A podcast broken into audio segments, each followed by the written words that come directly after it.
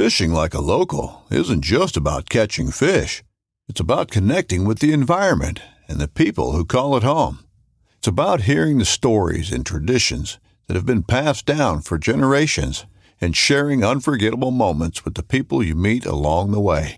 Fishing like a local is having an experience that stays with you forever. And with Fishing Booker, you can experience it too, no matter where you are. Discover your next adventure on Fishing Booker. This upcoming concert season will be all about the boots, and Tecovas is your stop for the best in Western style. Tecovas has seasonal and limited edition offerings this spring and summer, including men's and women's boots, apparel, hats, bags, and more. All Tecovas boots are made by hand in a time honored tradition with timeless styles that are always on trend. And Tecovas has first wear comfort with little to no break in period. It's hard to find this level of comfort paired with this level of style. Stop by your local Tecova store, have a complimentary drink or two, that's WCB style, and shop new styles. The smell of fresh leather and friendly staff are at your service. Many stores even have leather custom branding to make your boots truly personalized. And with regular live music and events, there's no in store experience like it. If you can't make it into a store, just visit tecovas.com. That's T E C O V A S.com. They offer free shipping on all boots, as well as free returns and exchanges, and ship right to your door. Go to tecovas.com and find your new favorite pair of boots today.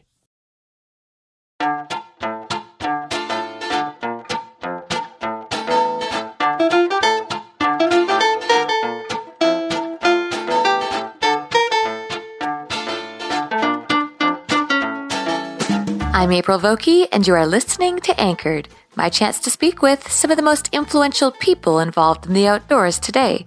Join me as I travel to sit face to face with my guests in their own homes to learn more about their careers, opinions, history, relationships, and life both indoors and out. John Gierach is one of the most iconic fishing writers of all time. Having published 20 books and countless articles, it's been said that John may be the only fly fishing writer who's made a decent living at the craft. It's not hard to believe.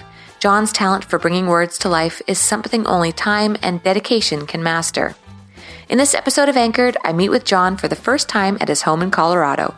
He lets me pick his brain about his upbringing and life as an author, as well as his thoughts on staying passionate about fishing, being a trout bum, climate change, and the use of profanity.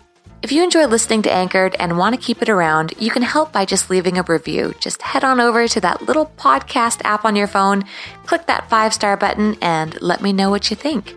Thank you so much for listening and for all of your support over the last five years.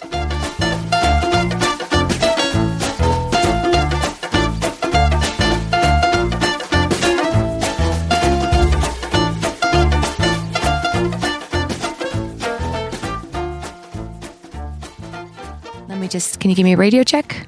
Yeah. Um, how was your drive up? You uh, have weather and uh, wind and It was good.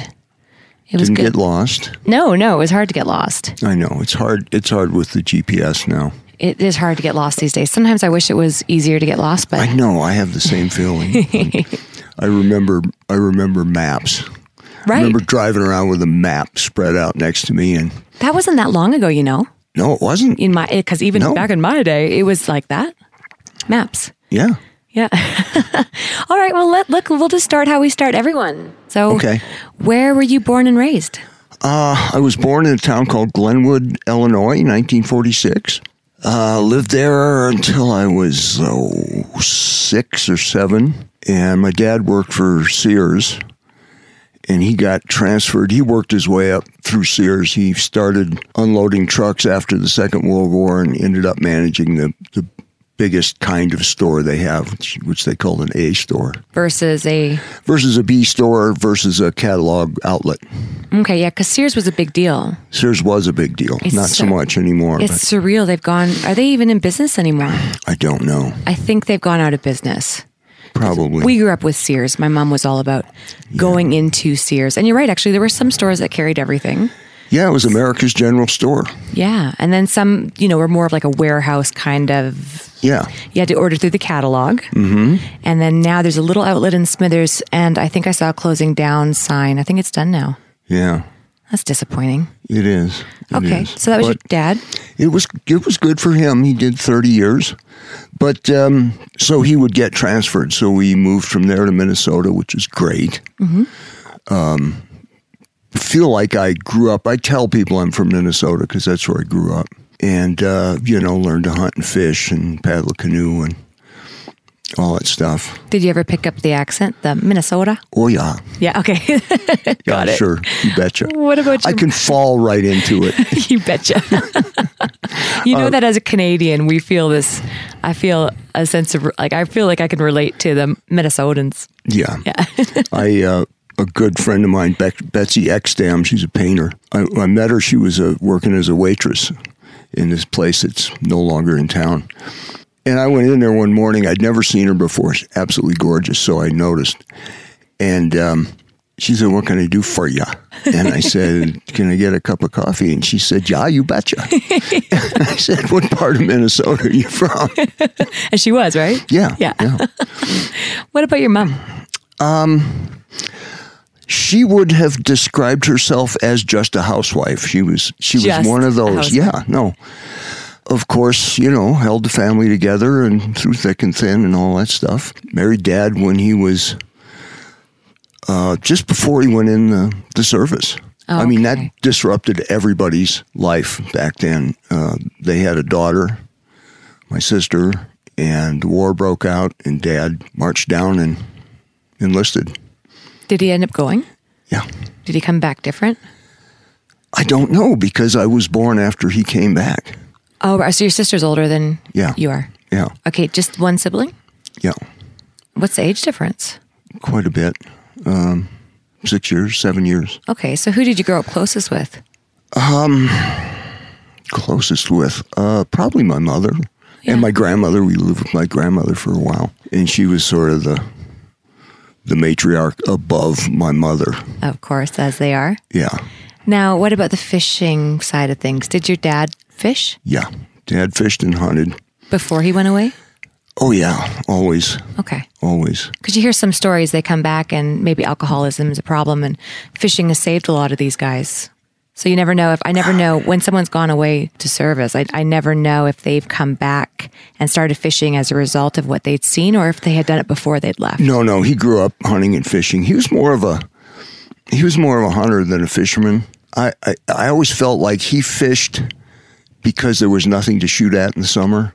Okay, just something to fill the void. Yeah, Stay connected. And I, I mean, I felt like I could tell just from his level of excitement. He's a decent fisherman, but it wasn't like his main thing. His main thing was was guns. Right. So did you get into fishing because of your dad? I suppose so. My dad and my uncle Leonard, who uh, took me fishing a lot. Dad was busy. Dad was building a career. And not that Leonard wasn't busy, but he was just a different kind of guy. He was, you know, he, he was a tenant farmer and worked on the side, and, and he was just the guy who could take me fishing. Okay. So he did. w- would he be who you related to the most, and from the outdoors, in the outdoors world? Yeah, early on. Sure. Sure. Okay. And then what about? Um, obviously, you went to school. Yeah. Did you fish throughout school? I didn't. Um, I sort of uh, when we moved from uh, we moved from Minnesota to Ohio. Dad got transferred again, and I did my last two uh, years in high school in Ohio, and then went off to college. And I briefly left all that behind, Do you know hunting and fishing. I why? I think because it was the '60s, and there was all this crazy stuff going on.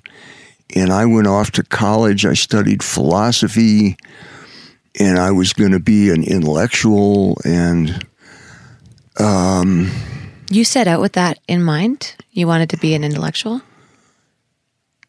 yeah, yeah. I mean, I wouldn't have said that, Then, but yeah, then or or. But looking back on it, yeah, that that's what. Yeah, that's what I wanted to do. I mean, I was maybe I'd be a philosopher, maybe I'd be a poet. what do you attribute this to? Is there somebody in particular? Was it an experience? Did you want to prove yourself? Yeah, I wanted to prove myself, but I I would attribute it to the the the first great teacher I had in uh, in high school, Alan Smith, who um, got me into writing.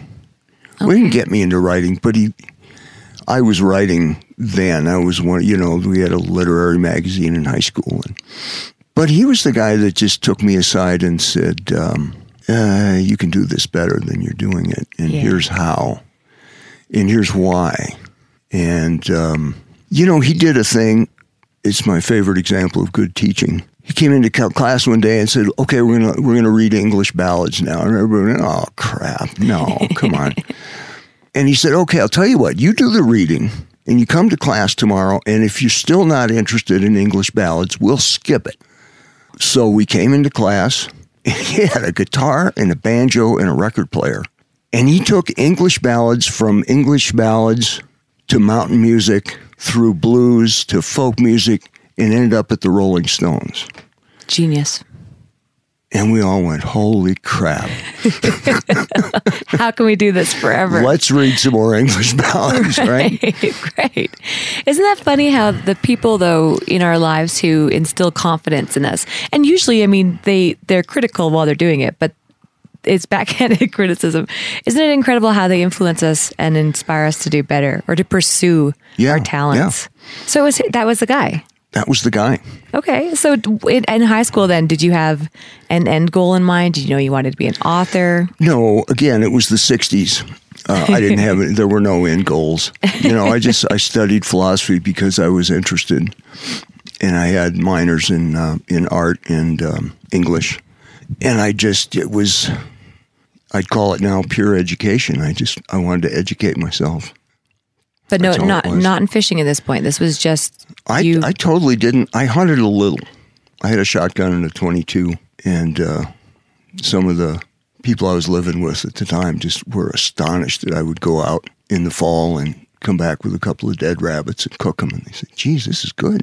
Yeah. Uh, you know, it was just they they'd never seen anything like that. They thought I was some kind of Native American or something. Right? Actually, we had jackrabbit for dinner last night. Jackrabbit? I think that's what it was. Yeah, never cared for jackrabbit. It was really good. It wasn't. It was slow cooked all day Oh, it would have to be. and then smothered Or in if this all, mushroom if gravy. not all week. Right.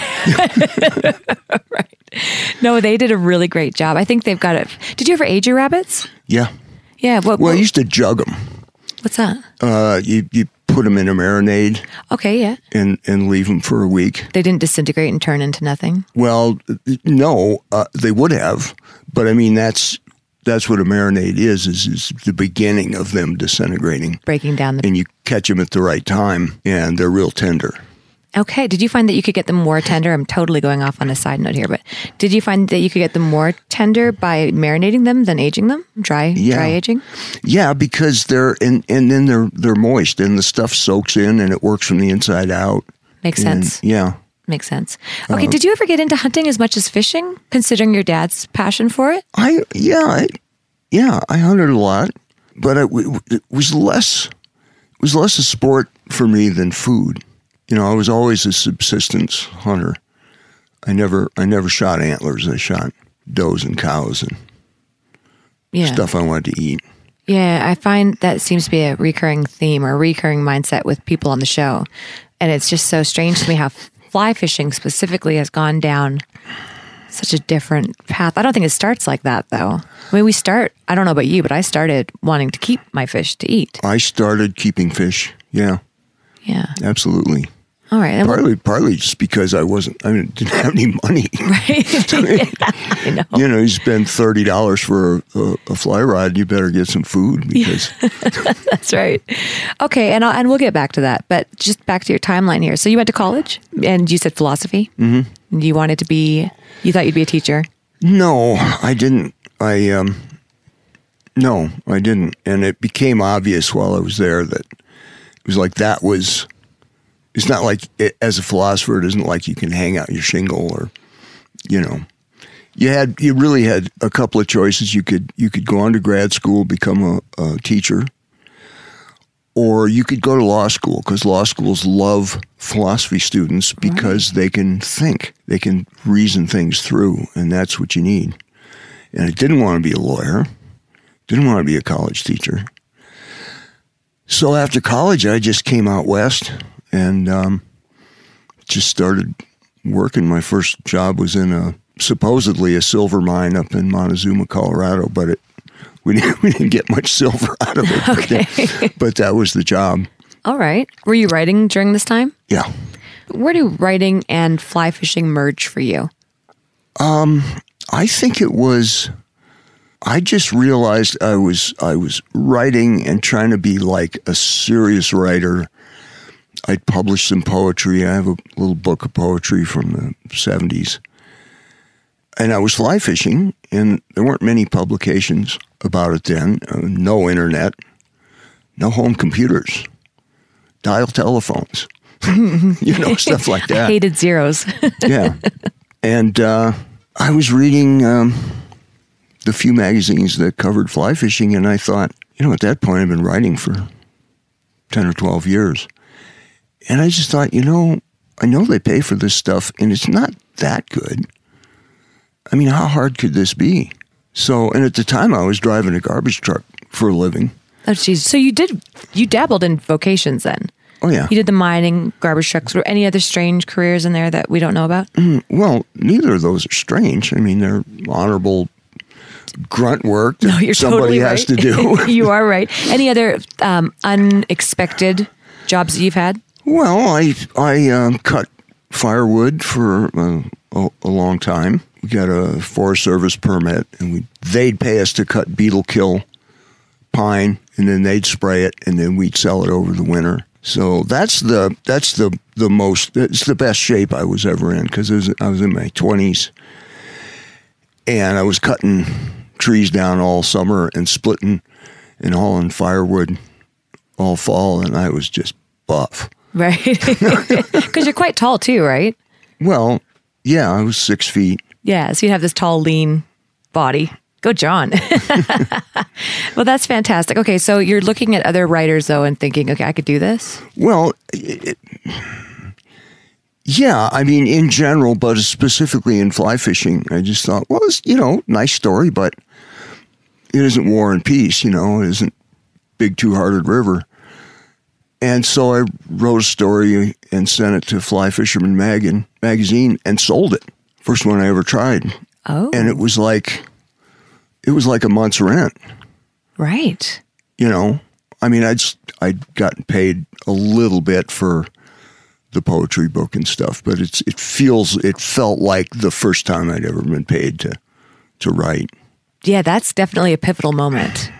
Well yeah it is when you're you're working labor trying to be a writer and all of a sudden somebody sends you a three figure check for a piece of writing it's like hey Yeah, I'm here. this could be something Did you have uh like was the bar set for you? Were you looking at Haig, at Roderick Haig Brown's work?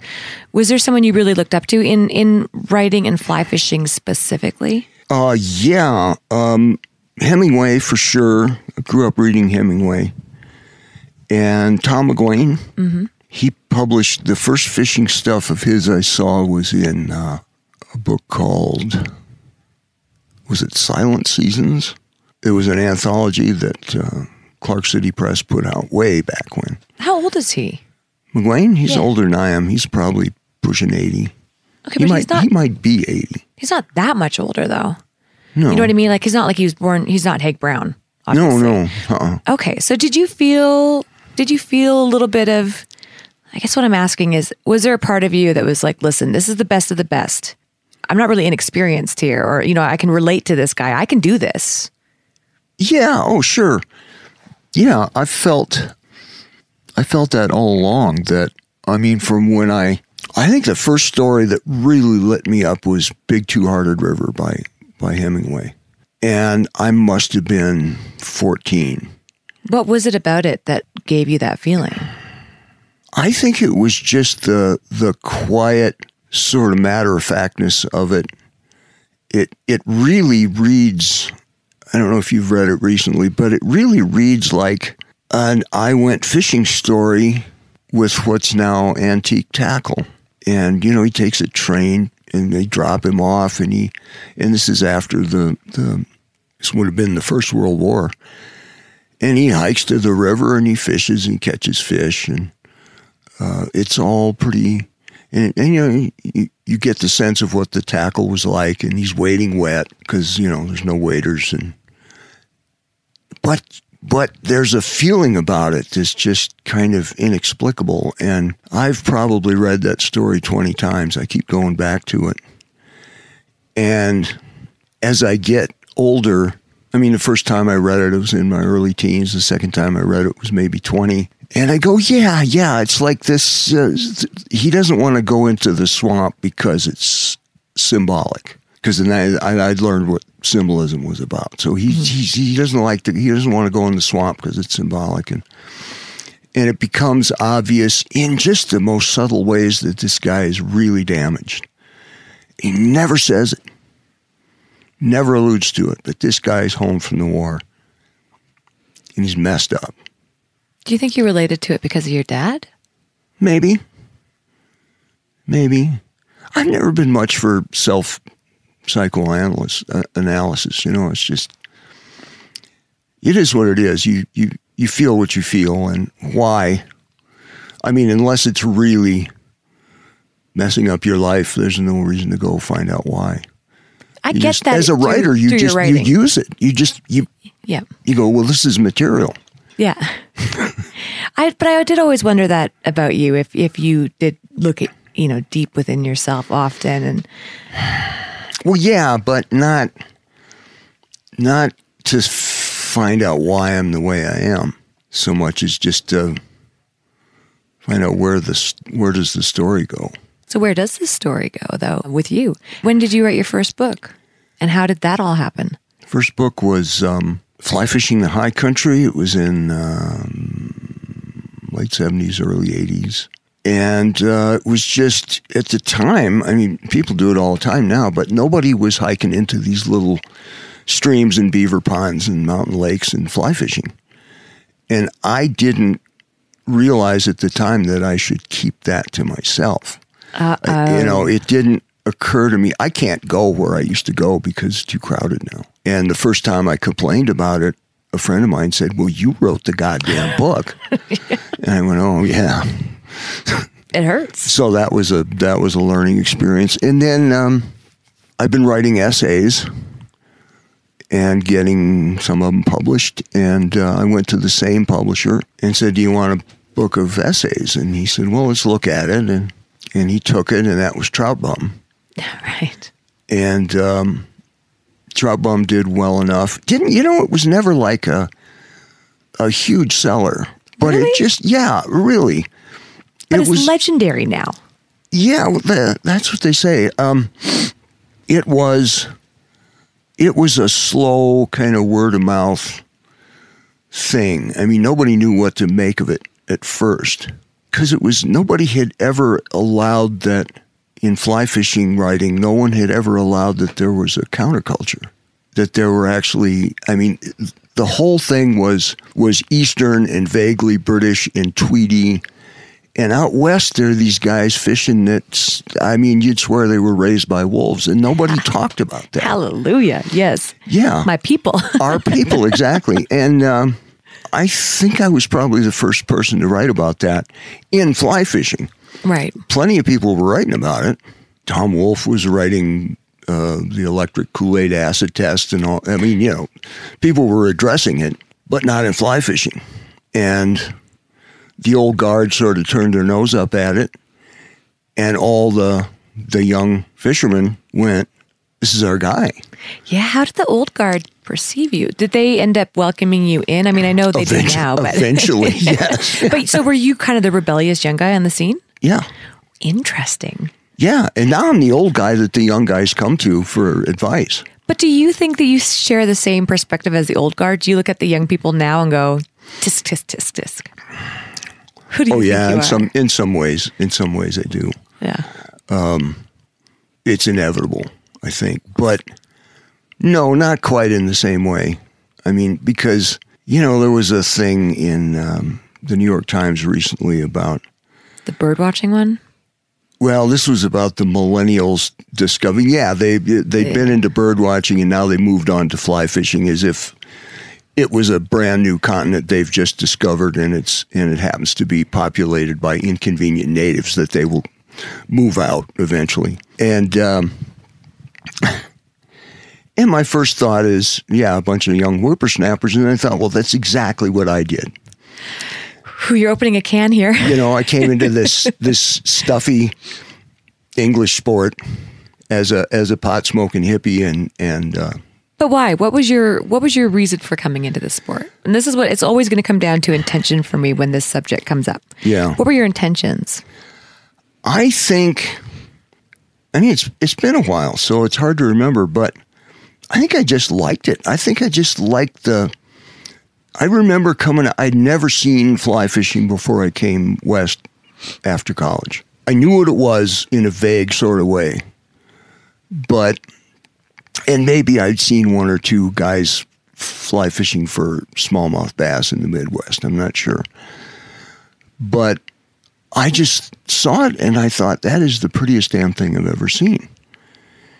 And then I saw a trout and I thought, well, that's the prettiest damn thing I've ever seen. And, and I just, I wanted to do it.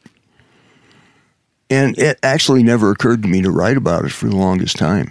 Exactly. Now you just made my any if I were trying to make a point you just made it. You came into it with passion first Yeah. and yeah. the rest came after. Imagine if what you had done instead was seen an opportunity where there was nobody else making a living in fly fishing writing and you wanted to make a name for yourself. Imagine if you went at it from that angle first and the passion came later or maybe never came at all. Can you see how that would be seen as fraudulent? Oh, yeah. I see that more in the business than in writing. I'm talking in the fly fishing industry right now. yeah. I don't know if you see it. I do see it, but I don't think it's anything new.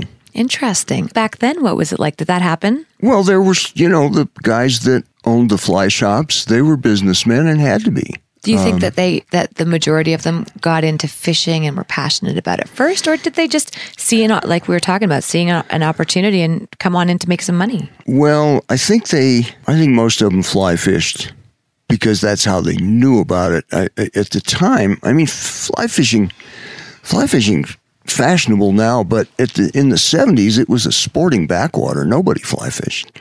Old guys fly fished and a few young guys fly fished.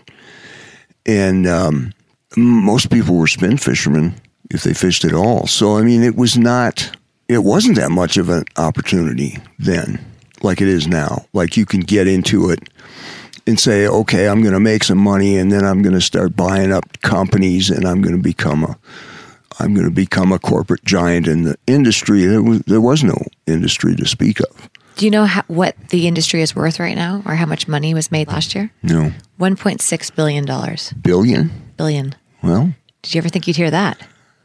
No, but I never cared one way or another. It's, I mean, it's nice that, you know, I was just at the um, IFTD show in, in Denver for a day. And, um, I, you know, I don't enjoy those things that much. I, I, I know a lot of people. I enjoy talking to them. And I still enjoy when, when somebody I don't know comes up and says, I've read your books, you know, grew up reading your books. I love it. I, I, I enjoy the hell out of that. And don't let any writer ever tell you they don't because they're lying. The industry, I always, it always strikes me that I'm glad the industry's there. I patronize it a lot, but I don't need to hear about it. You know, I don't need to hear about your bottom line. I don't need to hear about your corporate structure. I'm, I'm, I'm happy you're happy. but just, you know, sell me a fly rod and I, and I'm going to leave. Another day is here, and you're ready for it. What to wear? Check. Breakfast, lunch, and dinner? Check. Planning for what's next and how to save for it? That's where Bank of America can help. For your financial to dos, Bank of America has experts ready to help get you closer to your goals. Get started at one of our local financial centers or 24-7 in our mobile banking app. Find a location near you at bankofamerica.com slash talk to us. What would you like the power to do? Mobile banking requires downloading the app and is only available for select devices. Message and data rates may apply. Bank of America and a member FDIC. When you need mealtime inspiration, it's worth shopping Kroger, where you'll find over 30,000 mouthwatering choices that excite your inner foodie. And no matter what tasty choice you make, you'll enjoy our everyday low prices, plus extra ways to save, like digital coupons worth over $600 each week. You can also save up to $1 off per gallon at the pump with fuel points. More savings and more inspiring flavors make shopping Kroger worth it every time. Kroger, fresh for everyone. Fuel restrictions apply. Selfishly, as an author, is there a part of you that is delighted to hear that the industry is growing because it means maybe more fly fishermen are going to read your book, which means more sales? Or Yeah. is there that an equal Yeah, part of you that's like, ah, that means more people on the water? Well, both, both. Um, yeah, I'm happy to sell books to anybody that wants one, and the water's getting crowded. So yeah, How many books have you written now? Twenty. What was your favorite one to write? You know, I. It sounds it sounds like a, a setup, but I, I'm always happiest with the last one. Okay, what was it? I got I've got the last one. I think I've, I'm No, halfway you, through it. you don't because the last one isn't published yet. I was given one two years Uh, ago. Fly Rod of Your Own is that the one you have? Maybe your agent sent it out, or your publisher, maybe. Maybe. Yeah, and I started it. It's beside my bed. Is it? Oh, yeah, that's it. Oh, it is Fly Rod of Your Own. Yeah. Yeah, no, that is it. But it's a soft cover, and the colors are different. I don't think it had gone to print yet. Yeah, you got the bound galleys. Yeah, yeah, it's excellent. Um, what I did get through, and then I ended up having a baby, and I just haven't been reading as much as I used to. But I, yeah, okay. I understand that. So, right. so this that so that was your a fly rod of your own was your last book. yeah. What's the one that's coming out? It's called Dumb Luck and the Kindness of Strangers, and it comes out in April. And this was your that's your favorite book so far. Mm-hmm. Oh, this you you know now that we all have to read this that you've said that. Very smart. You're a smart man. So tell me about what what is what's it about? Well, they're, you know, they're all kind of installments of the same big book, you know. My editor, Bob, and I were joking one time about, because we discuss the titles. Sometimes they just take my title, and sometimes they say, no, can't say that. and at one point, Bob suggested, well, why don't we call the next one, Let's Talk More About Me, Volume 17. Is that what it's about? Well, it's about fishing and traveling and what what's going on and what I think about what's going on and you know it's as as one reviewer once said it's the same old stuff from Gierach. I just tr- keep trying to make it better and go different places and you know everybody everybody gets in a groove. The, I think it was Jim Harrison said "You- you- it's it's great to get in a groove. Don't let it be a rut Right. right? Don't let it get so deep you can't see out of it. Do you think in this latest book though that's coming out in April, do you think that you have a different perspective in it? Oh, always, So you're constantly always evolving, because um, obviously. yeah, yeah, because things are happening and, uh, gosh, you know, people are dying and you know, old friends and relatives are dying off, and I'm getting older and. The world's changing, and sure, there's always a new perspective. Do politics show up in this latest book? Um, No, not specifically. Is that a decision, like a conscious decision? Well, kind of, because uh, when you write about politics, and I and I do occasionally write about politics for the, the local paper in my column, but boy, it's obsolete in days, any more hours, and so I don't want to write a book that's got a political edge to it more than I mean, I think anybody who's read any of my books would go, yeah, this guy's a lefty. Yeah. So the first book I read of yours was Sex, Death, and Fly Fishing. Mm-hmm. Grant, I will give you credit. Your title got my attention, and I mean, it was clear. I could tell where your head was at. You didn't even have to say anything. I could just get. I felt like you painted your character.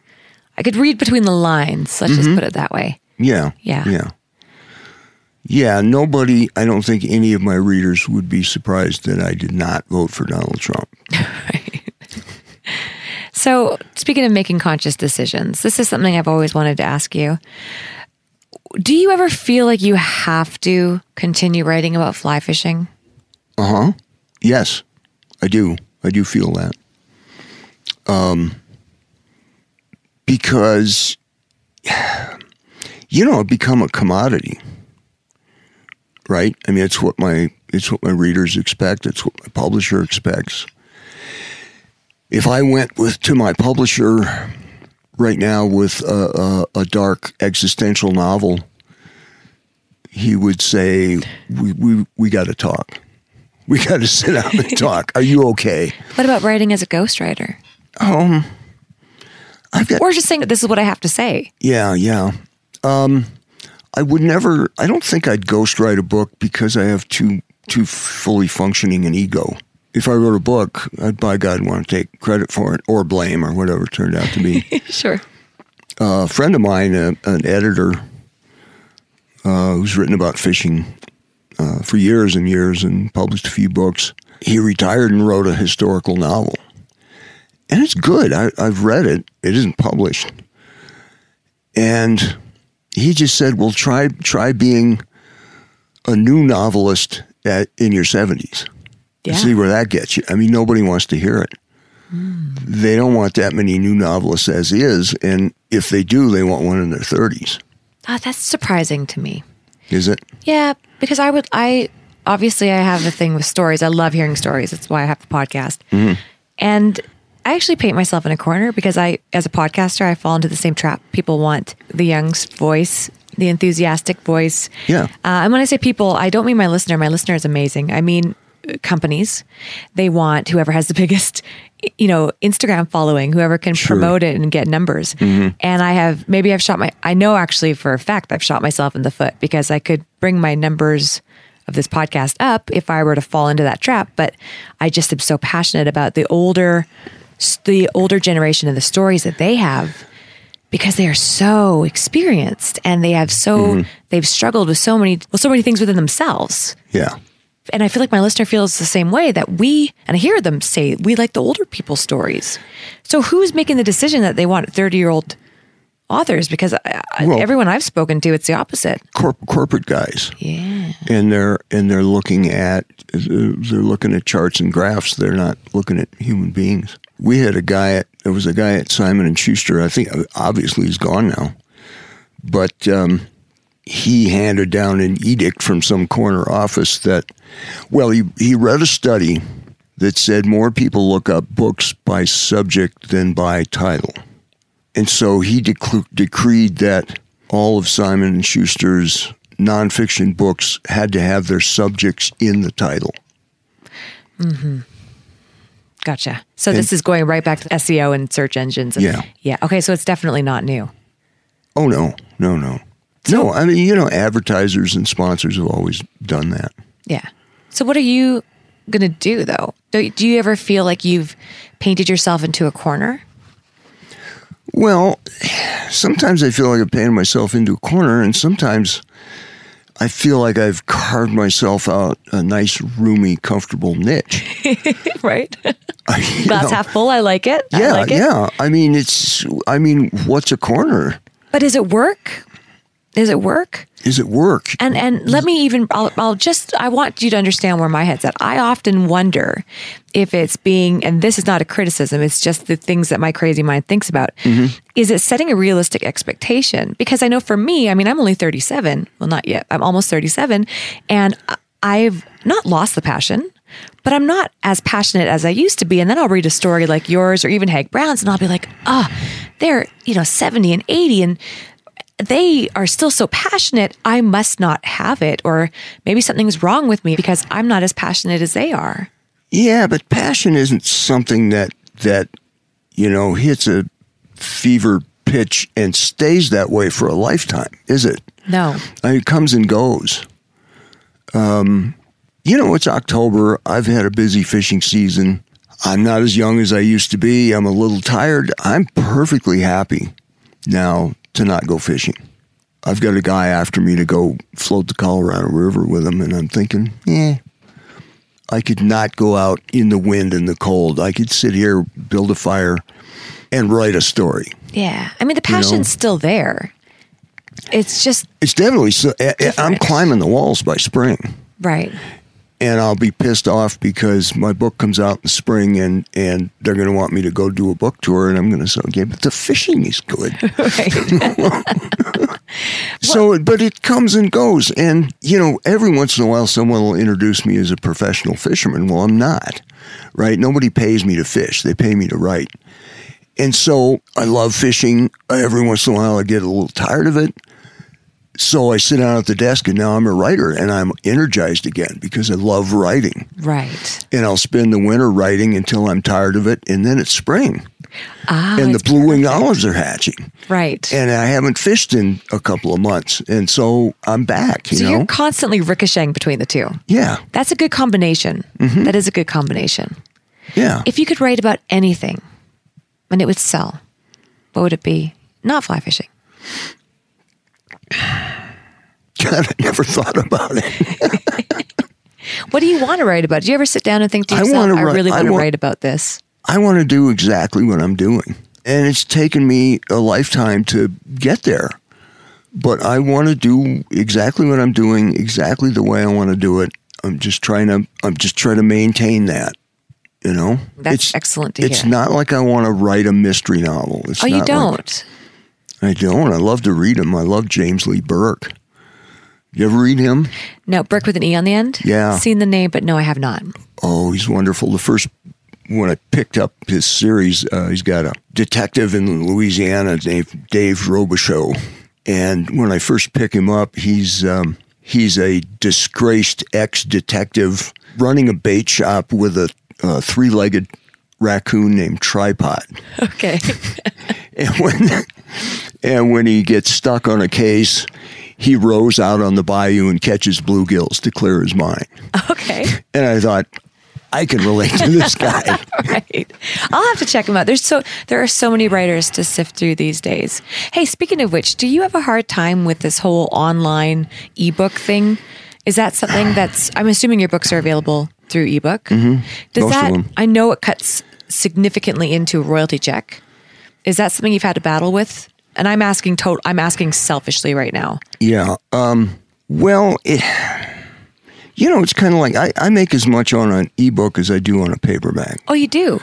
Yeah, because at least through Simon and Schuster, because when we first did that, the royalty was was pitiful, but it was um, nobody understood it. Nobody understood what the market was going to be like, and it's like my agent at the time said. Um, they just the only reason they're doing ebooks is they don't want to be the last publisher in New York with monks in the basement hand copying manuscripts, right? They, I mean, it's it's a thing they want to get into it, but their deal, the contract said if we if we reach a certain level of sales, your royalty doubles. Oh, So I make a, a much larger royalty on an ebook than I do on a on a hardback that's incredible. but it's a smaller amount. So it, but you know, it's significant. Yeah. Oh, good. I'm happy I asked. I had no idea. Uh, I have another selfish question for you Yeah. that I've always wondered about. Profanity as an author, profanity as an intellectual, Yeah. as a 70 some odd year old man. What are your thoughts on profanity? Well, um, I use it all the time in conversation. I mean, to where I have to, you know, there's a few Make an a- effort. A, few classic words I go to instinctively, and uh, so in a, like in a situation like this, I have to just there's a little there's like a little post-it note in my brain that says this is for broadcast Right. you know people will hear this so It's interesting because I've read a bunch of studies. I swear like a trucker, but I feel like for the most part, they belong where they're put. I don't make a conscious effort, but it, they just, it's like I use a conjunction without thinking. And it's the same thing with certain words. Yeah, yeah. And, and I've read a bunch of studies on why intelligent people use profanity. And it's actually quite fascinating. And I'm curious to hear your thoughts. Well, I I think it's because it's easy, and because it's um, it's um, well, it's nowhere near as shocking as it used to be. It used to be more fun in the '60s Sure. when people worried about it more. Uh, now you hear it on TV and everything. But I think it's I think it's easy emphasis. But as a writer, I don't use it. I use it when it's appropriate. Right. So when is it appropriate as a writer? Are there ever situations when there are simply no other words that can convey the message other than there is words. there are occasional situations where no other word will quite work as well. And then there are direct quotes, which have to be rendered accurately.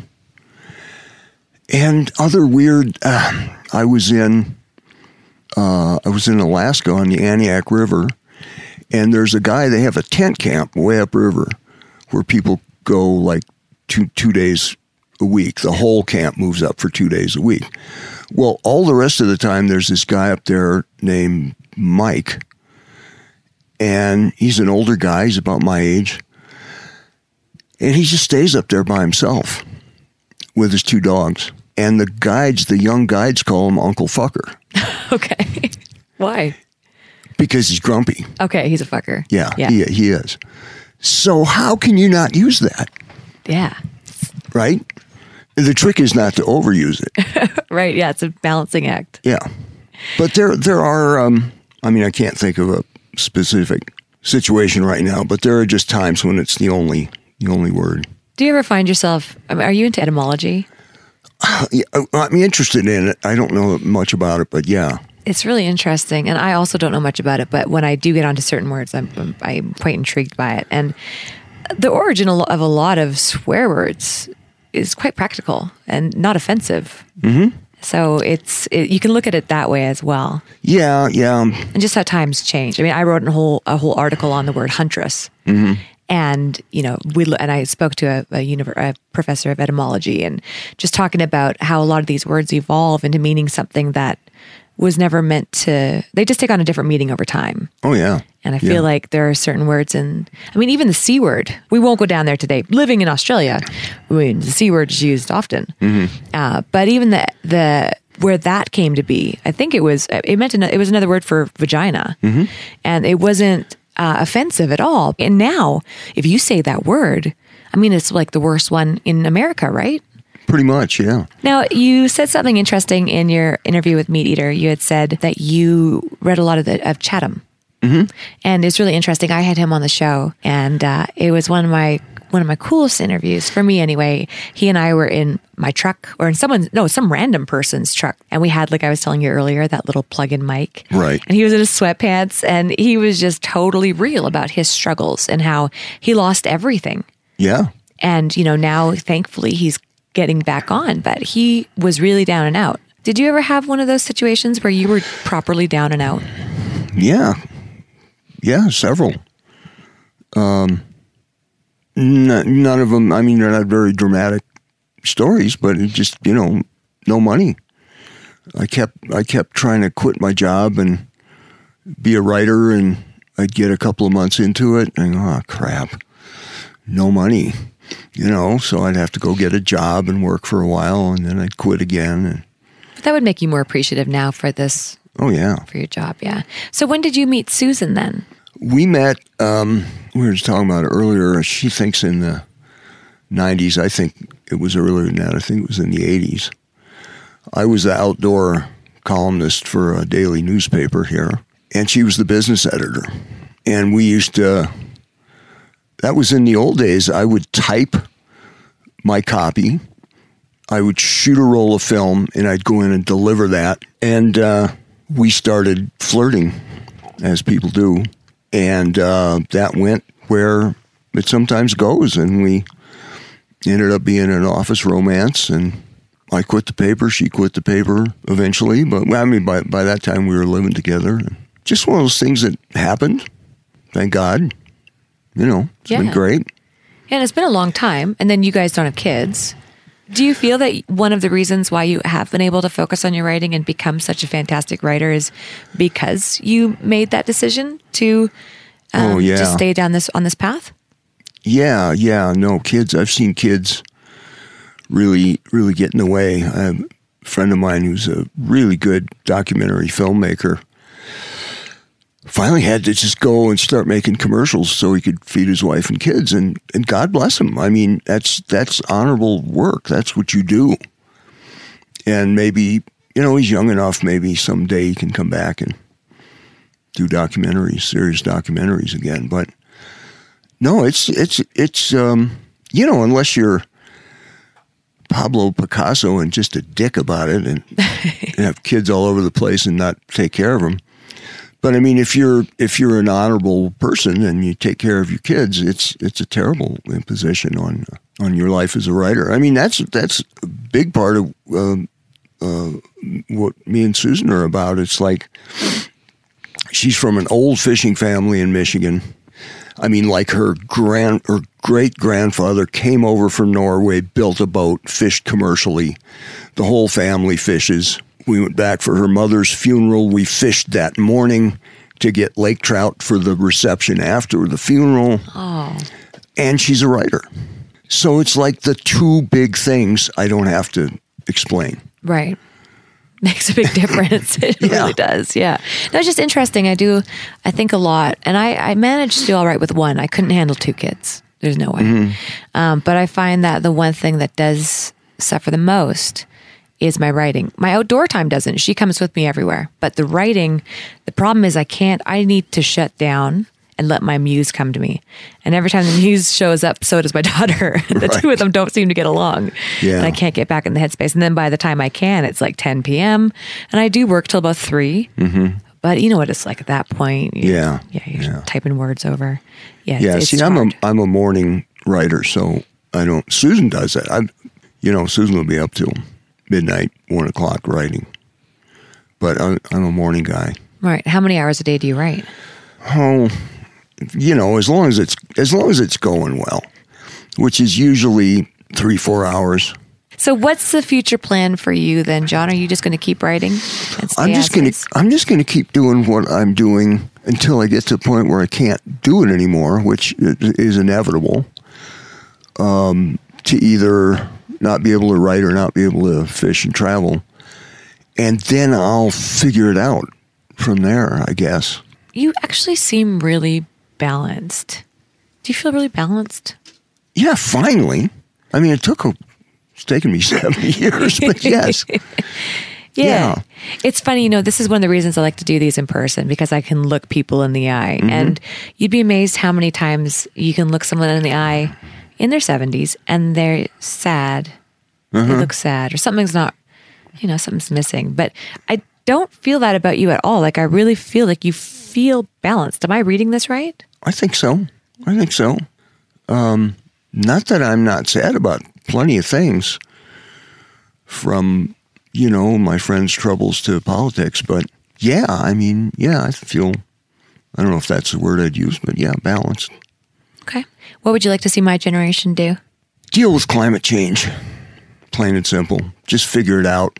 Figure it out. I mean, you know, we, my generation had a big hand in making it as bad as it is, and we don't seem to know how to fix it. I don't know if my generation does either yet. Yeah. Well, I mean, in some ways, it's it's it's not a mystery how to fix it, but it has to be done. How do we fix it? Well, we have to stop using all the fossil fuel we're using. I mean, we have to stop stop it getting worse. You can't reverse it. I mean, people there's people who talk about climate engineering and stuff, but that's that's science fiction, I think. And it's dangerous because what if it goes wrong? But yeah, I mean, it just basically comes down to we know we know how we got here, and we have to try and stop doing that into the future. And and you know, solar and wind power, electric cars, and you know, I say this with a gas guzzler in the driveway. Well, it's not a guzzler, but it's a gas car in the driveway, and I live in the country, so I have to drive to get anywhere, and so I mean, somebody's going to have to figure it out, and I try to do. You know, I try not to waste trips, and I, but you know, I mentioned Alaska earlier. That's like, you know, my pickup truck to the airport, a shuttle bus, two airplanes, and a John boat with a 40 horse motor and a gas tank the size of a steamer trunk. And I'm in the wilderness. Yeah. right. talking to Uncle Fucker about climate change. Yeah, fair enough. I, I have to. I'm I'm still wrestling with that. I mean, but I have. It's how I make my living as well. I know. So, Right. I, I mean, I know you incorporate some of this in your writing, but have you ever thought about really putting it in people's faces, or do you deliberately avoid it because you don't want to offend anybody? Well, I what I do is I is I slip it in to books and and uh, essays just to put it there because people don't. I don't respond well to being preached at, and most people don't. But if you just if you just slip in, you say, by the way, you know, we're changing our own climate, and it's really going to get bad if we don't do something about it.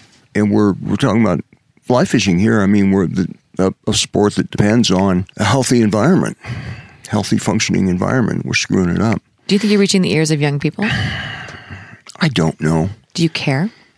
Oh yeah, I suppose I do. Um, you know, you don't have any, you don't have any real control over who you're reaching as a as a writer. When I go out and do book tours, or like I go to one of the shows and people come up to me and they're kind of all over the map. There's a lot of middle aged folks, a lot of older folks, and a lot of younger folks. A lot of people in their 30s, and I don't. It's not like I keep track of how many of which I talk to, but it just seems like I, I think it's the same people who who read in general.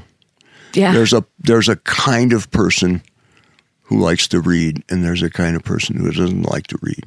Do you find that that number is increasing? The people who don't like to read? I don't know.